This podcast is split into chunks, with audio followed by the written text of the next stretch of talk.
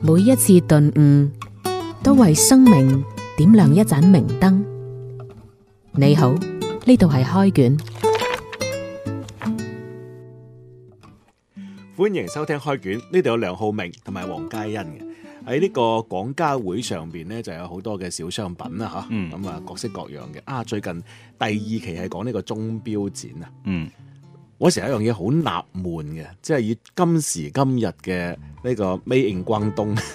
嘅鐘錶呢，其實無論係打磨啊、工藝啊，都好頂級噶啦。嗯啊，但係你始終就係賣唔到瑞士錶嗰個價錢。嗯，咪望住呢個展覽咧，我有呢個咁樣嘅啟，即係有深深咁樣嘅思考。係，及至到最近呢，我啊睇到呢本書啊，呢本書呢係專門講藝術品嘅價值啊。嗯咁當然啦，你話手錶同埋藝術品佢是否係相等嘅咧？呢個存疑嘅，我覺得啊，呢個係有有啲概念係有係有偏差嘅。嗯稍後再講。呢本書咧叫《時代的期權：藝術與價值投資》。時代的期權：藝術與價值投資就係講藝術品嘅價值來源。嗯，誒，浩明講呢個時，我想同你分享我近期一個好一間你收咗個藝術 品，係啦係啊係啊！咦？哦我近期有一餐飯局，咁啊即係托你嘅福啦。咁啊我小弟主持呢個開卷，咁啊喺哦社會上少有名氣 啊，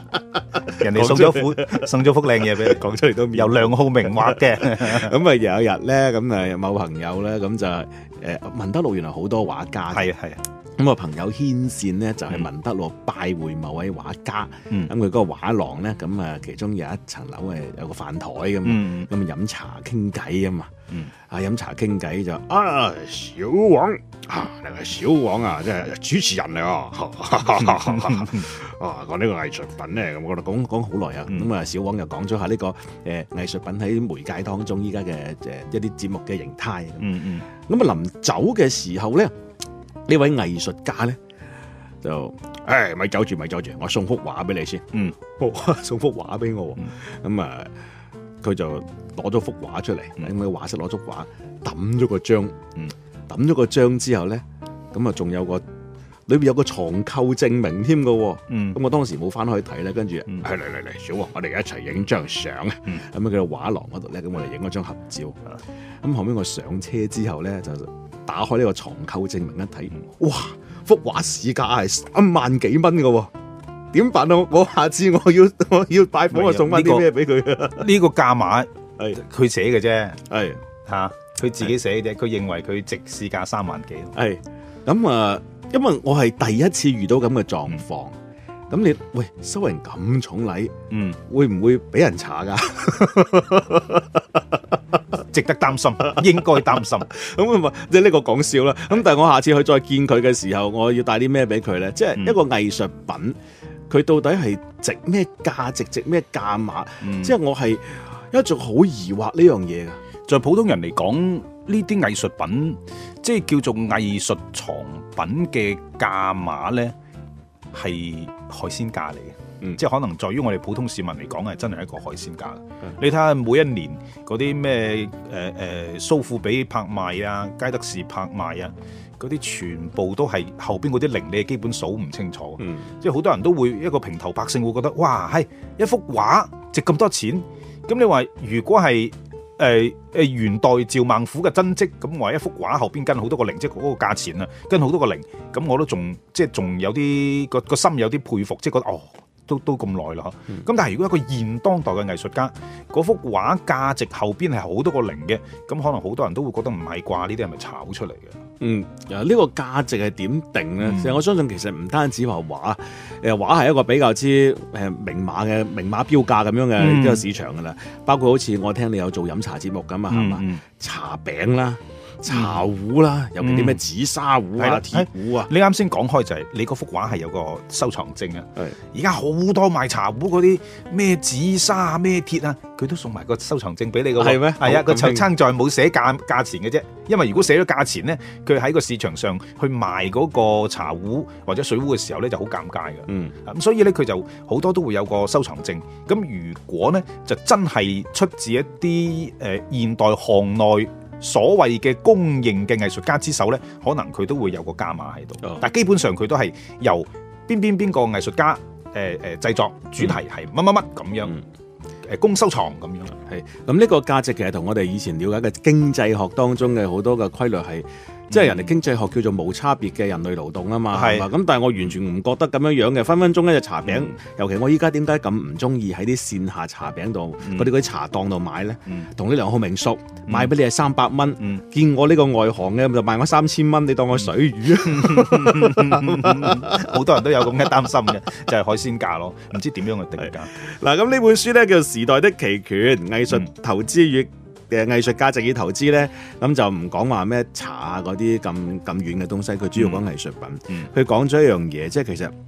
嗯藝術品嘅價值咧，就同埋我哋以前中學學嗰啲誒粗淺嘅經濟學唔同。嗯佢就叫時代的期權。嗯，呢個就係所謂藝術品嘅價值。嗯，我例如呢張畫三萬蚊，梗係唔係話你馬上攞落街去文德路三萬蚊啊，三萬蚊啊，有冇人買？嗯 唔係，係佢認為話未來喺呢個隨住時間嘅推移之後，你喺未來佢嘅期權嗯。就應該值至少值三萬。係期權呢個呃概念呢，其實都係借用金融學裏邊嘅嗰個概念，就係期權。即係所謂簡單理解理解咩叫期權呢？就係、期就係日期，權就係權益，就係、通過經歷咗一長段日期之後，你所獲得嘅嗰啲權益就係期權。咁呢個裏邊誒，如果從經濟學或者金融學上嚟講呢，佢係涉及到一個你對未來收益嘅一種一種想像，或者你對未來收益嘅一種一種情感上嘅偏好，或者係即係總之係呢一種咁樣嘅情緒。咁所以而家好多呃都會誒誒誒金融上邊都會有期權嘅買賣啊，誒任何嘢你都會俾一個期權咁樣嘅概念去去去形容佢自身所攜帶嗰啲價值。我理解呢，可能所謂藏購證上面嗰個價，嗯，佢等於一個叫做未來指收益導指導，佢又指導佢價驚你唔懂行，尤其好似我呢啲唔懂啊啊啊行，直要攞出去啊邊個嚟過年過嚟， 即係送禮係送俾你攞去。 佢主要驚你係病埋，拎翻屋企係病埋一二角，你係點都要掛起身噶嘛，嗯掛起身，然後你知道我到到時我嚟你屋企參觀，嗱呢幅就係、誒市價價值三萬，而家喎啊嗯十年之後就唔知啦，咁啊係一幅名畫，啊好多人喺未來呢個期權要兌現嘅時候，佢可能等於係某個原始嘅印印證咁樣樣。嗯係誒啊、所以佢呢本書呢，誒、時代的期權就講到話，其實藝術品與藝術家，你睇佢嘅價，相當於咩呢？嗯相當於我哋依家睇股市、股票同埋間公司之間嘅關係。嗯呢個藝術家佢嘅藝術品值幾錢？你就等於而家睇股市係嘛？你就好似特斯拉咁都有，好似過山車咁樣嘅時候啦，呢個係啊價錢。係啊，咁誒所以你話即係我哋啱先話同我哋日常接觸嘅嗰啲經濟學常識係完全唔同，我覺得可能有少少相同，就係、呢個期權咧，佢係涉及到一個一個誒、呃、時間嘅關係，同埋一個供求之間嘅關係。嗯，啊，佢嘅當佢嘅求大於供，咁呢個中間需求同埋供給之間個距離越大咧，佢嗰個物品嘅價值就會越大。需求同供給之間嘅距離係啦，即係譬如譬如，如果你嗱，我舉一個好簡單嘅例子，誒、盞飲茶用嘅盞，誒、喺宋朝係最輝煌嘅，甚至乎係出口到海外嘅。咁誒、呃、盞咧就喺建州呢個地方出產嘅呢啲茶盞咧，誒亦都係最出最出名，所以我哋就叫佢做建盞。嗯咁建盞咧，誒而家喺全世界價格最高嘅建盞咧係過億人民幣，只係剩翻兩隻。誒、應該係兩隻半，有一隻係不完整嘅，我記得好似係兩隻半。呢兩隻半呢，佢嘅價值係以億人民計人民幣嚟到計算嘅。嗯，咁誒、剩低佢下一層嗰啲建盞係稱得上係文物嘅建盞呢，佢係屬於文物級嘅系列，嗯係、國家有明文嘅法律規定去保護。再下一層呢，就係、喺當時建州古建州嗰個時候。係誒、呃、製作建盞嘅嗰啲村落嘅原址，喺個山頭上邊係遺落咗好多殘破嘅建盞嘅碎片。咁呢啲建盞嘅碎片呢，實在太多啦。咁所以呢，就係、當地嘅嗰啲嗰啲老百姓，佢就會將呢啲碎片挖出嚟，將佢修縫，然後將呢啲建盞呢，就放喺市場上去賣。嗯咁當然呢個呢，誒、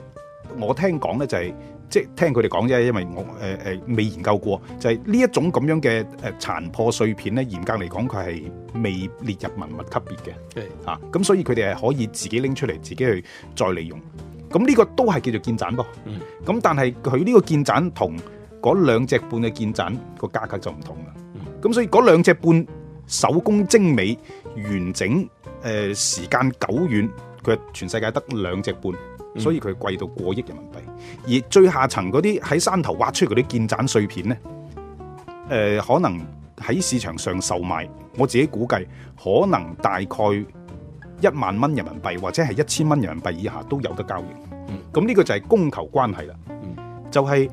誒、你要嗰啲周街都可以，即係唔係周街喺山頭上揾嗰啲破碎建盞嘅殘片出嚟修復之後，呢一類嘅建盞佢嘅數量多，稀缺性，稀缺性就冇咁大，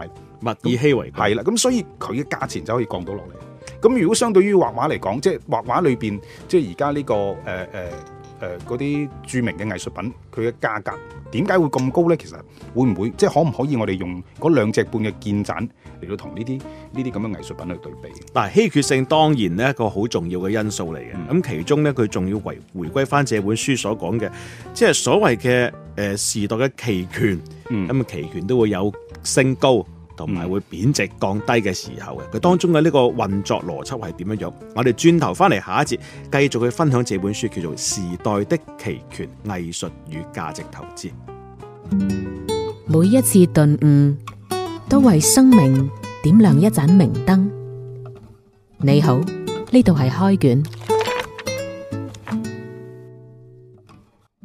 翻嚟開卷呢度繼續會有梁浩明同埋黃嘉欣嘅。啱先我哋喺呢個板頭期間先喺度開玩笑， 開卷不如開心內卷啊啦。隨住我哋知道多啲嘅誒信息咧，其實個人通達咗咧，即係就算捲起身個人都好開心啦。好似我哋今日講嘅呢個話題，誒、時呃代的期權、藝術與價值投資。啱先、浩明就係從呢、個誒、建盞嚇，從呢個稀缺性、品相。嚟講話一個文物嘅盞，或者係嗰啲誒未屬於文物嘅近文物嘅類文物嘅建盞，佢嘅價值嘅區別啦。呢、嗯本書咧，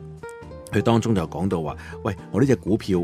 佢要升，咁肯定有好多嘢要去做做起佢噶嘛。嗯例如話多啲人談論佢啦，兜售某啲嘅概念啦，嗯描述下佢嘅呢個美好啦。嗯誒咁可能大家對佢嘅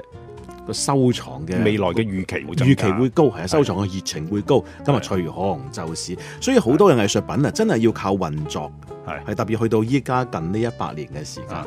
一定要靠嗯嗰啲嗰啲嗰啲嗰啲誒嗰啲炒家將佢托起，係啊同而家炒股票又差唔多啊！啊嗱，所以講到呢度咧，我哋翻轉頭節目開始講話，點解我哋喺廣交會見到嗰啲 Made in 關東嗰啲手錶做再靚都好，始終喺時間上面就冇咗呢個長期嘅講故事嘅品牌日價喺度。嗯，其實又或者你佢哋再見嘅或者佢哋嘅生產嘅目的就係一個大眾化嘅消費，啊嗯並唔係去生產奢侈品咧。嗯咁、有啲瑞士名錶咧，佢佢都係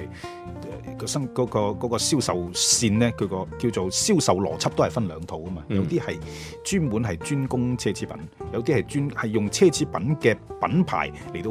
為普通嘅嗰種商品去賦能，嗯，係咁樣咯。以前咧嗰啲錶咧，純粹就係一個叫做工具。誒、係啊，呃即係你話嘅嘅半個世紀以前啦咁嗯樣樣，咁但係咧，因為今日佢嘅稀缺同埋少有咧，嗰、種係因為稀缺所以貴，嗯但係今天嘅嗰啲名錶嘅日價咧就係藝術品嘅邏輯啊啦。咁、嗯但係呢樣嘢佢未來仲會變啦。呢本書咧《時代的奇權》，佢就講到話其實藝術品啊，從最早原始部落嘅時候。嗯係冇商業價值嘅，即係冇商業嘅定價嘅，嗯係嗰啲祭司祭神嘅嗰啲圖騰嚟。嗯後尾去到呢、個呃宗教時代，咁係俾嗰啲嗰啲誒宗教嘅領袖、嗯要佢攞嚟表達某些東西啊。嗯你真正開始話，大家會對佢定價係咩呢？係去到封建時代嗰啲皇宮貴族係嘛？以嗯好似以前歐洲嗰啲皇宮貴族包起個莫扎特。嗯喺個皇宮度寫歌，係啊就開始會誒包養嘅方式去圈養啲藝術家啦。後尾去到誒資本主義時代之後，大家先至會話誒將佢變成商品化。嗱嗯嗰陣時大家會發現啦，嗯啊梵高就係包括莫內佢哋嘅畫作誒身價大漲，都係嗰個時代開始。嗯，你啱先講得好啱啊，就係、藝術品咧，佢係起源於遠古嘅巫術、巫術文化，咁然後到到後期，到到中世紀西西方歐洲中世紀嘅時期，大家都知道最出名嘅歐洲嘅文藝復興三傑啊嚇，呢、嗯個麥開朗基羅啊同埋其他，你係佢哋尤其喺西斯廷教堂頂上邊嗰幅巨大嘅天頂畫，即係嗰、個嗰兩個一個神同埋一個人手指尖對一對、對一對嗰幅畫，而家係價值不菲。咁當時其實所有嘢都係為咗我向天表達人類嘅一種敬意，或者對天神嘅一種對對上蒼嘅一種仰慕。咁而呢種嘢呢，當時啲貴族因為貴族喺歐洲嚟講呢，貴族佢之所以貴，或者係國王之所以有行使呃誒呢、個領導國家嘅權力，佢都要通過當時嘅基督教嘅嘅父權。咁所以變成咗一種佢一種心理嘅定勢，就係、我要彰顯我身份嘅顯貴，一定要用呢一種帶有宗教性質嘅普通人做唔到嘅藝術品，先可以彰顯我身份嘅嘅嗰個高貴。嗯，咁成個成個邏輯一落嚟，我覺得呢個就係西方嘅藝術品點解可以長盛不衰，即係嗰個叫做。誒誒呢個奢侈藝術品點解可以長盛不衰？佢個內在嘅一個個理路，就係從嗰陣時開始，係係嘛？藝術家嘅呢個供給少，嗯但係隨隨住呢呃個誒資產階級嘅興起之後，嗯需求越嚟越大，係啊慢慢就將藝術變成咗呢個所謂嘅係啊誒呢個叫奢侈品化。其冇錯實我哋睇翻好似依家講嗰啲好多名牌咩包包啊，嗯嗰啲咩咩嗯女女女誒女裝啊嚇，嗯好多都係喺二戰或者一戰啊，應該係一戰前後嘅時候，嗯慢慢係爆誒暴發起身嘅係。，而且好多好，我聽講好多呢，佢一開始係真係基於一種現實嘅需求，好、嗯多嘢都係當時係有咁嘅功能需求，佢先設計成咁。但慢慢經過嗰啲藝術前科、嗯藝術前客嘅包裝同埋推銷，所有基於功能開發嘅呢啲研究呢，誒、誒功能需求開發嘅嗰啲小嘅誒嗰個細節部位嘅研究，全部成為呢種奢侈藝術品佢嘅獨特嘅特徵。係哎咪變咗故事啊係？嗯我記得咧，即係某個英國品牌嘅越野車啊，好似老虎嗰只咧，咁啊即係依家就講到好奢侈啦，係咪？啊開嗰只車嘅都係非富則周貴。街都係喎。係咁啊，據講啊，即係話就係二戰嘅時候，話伊麗莎白女王嗯咧就坐住嗰只車周圍去巡視軍營，佢當時參軍噶嘛。咁啊後尾咧誒，亦都係打贏咗二戰嘅。嗯咁其實你還原翻去嗰陣時嘅歷史，其實佢坐部嗰啲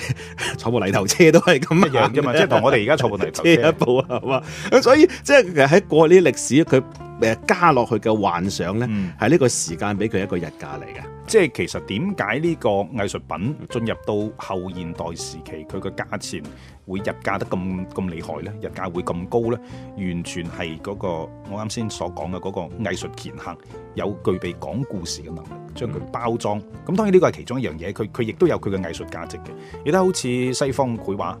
呃、從學院白派一路過渡到印象派，其實當時喺歐洲畫壇，佢係形成之所以能夠形成咁大一個流派，正係因為好多畫家都喺度畫緊嗰個嗰種風格嘅畫。嗯咁、你話誒、呃你能唔能夠清晰咁分辨到誒呢、個印象派啊莫內同同時期一個不知名嘅畫家，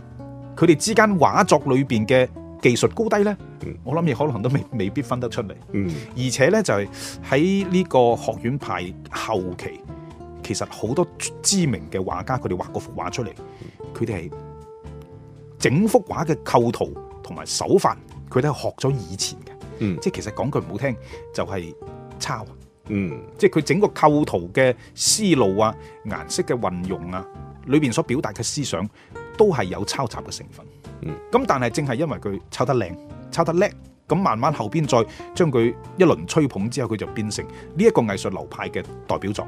咁從此之後，佢喺呢個誒、呃、藝術喺畫廊裏邊，喺嗰啲拍賣會上邊嘅價格就越嚟越又開始講師承啦。高。係嗯你呢一脈啊，佢出咗邊個一代宗師，咁呢一脈咧，咁又身價又唔同係咪？係呢本書佢講咗個幾誒文縐縐嘅講法，就係藝術品增值嘅規律咧，就係要不斷擴大佢嘅正外部性。嗯咁佢講咗一啲畫作，例如好似法國大革命，咁啊有個有個女有個誒呢女嗯個戰神，女戰神啊！呢、個即係佢好似係個火炬啊嘛，啊，係啊，佢佢係即係赤裸住上身，咁然後帶領住後邊嗰班戰士就一齊向前衝鋒。啊，呢、個我我覺得我應我覺得應該係大家都會有印象。係呢幅畫佢話點解佢會咁值錢呢？就因為即係法國大革命呢件事喺後尾嘅歷史意義好深遠嗯，佢呢、件事不斷係佢個正外部性喺度增加。係其實我睇完呢本書呢，我覺得俾自己都有個咁樣嘅啟發嘅，即係嗱，正所謂你如果你係誒畫家協會嘅主席，嗯咁你改選咗第二年冇做副冇做主席嘅話咧，咁可能個作品就個正外部性就減差少啲弱咗啦，咁啊市場價可能就低啲係嘛？係啊，咁我作為一個人，我點樣可以令到自己好似藝術品咁不斷擴大我嘅正外部性咧？呢個係好有啟發。即係但係呢個正外部性，我諗可能即係稍稍要對呢個概念做一啲定義誒、呃定義上嘅嘅説明。即係所謂嘅正外部性就係你呢幅嘢，即係你呢個作品或者我講嘅呢句説話，對喺我所在嗰個圈層以外整個社會有一種推動，有一種。幫助嘅作用，而而呢種推動同幫助嘅作用呢，佢係好難進行細微嘅量化，同埋將佢同金錢去對等。呢個就係佢嘅正外部性。如果真係好籠統夾硬要講咧，我懷疑就係一句話，就要多結善緣。係啊，或者我哋用誒 呃而家我哋嘅語境嚟到講呢個語誒、呃叫做敘事方式嚟講呢，我哋係要對社會有幫助，對人類有幫助嘅呢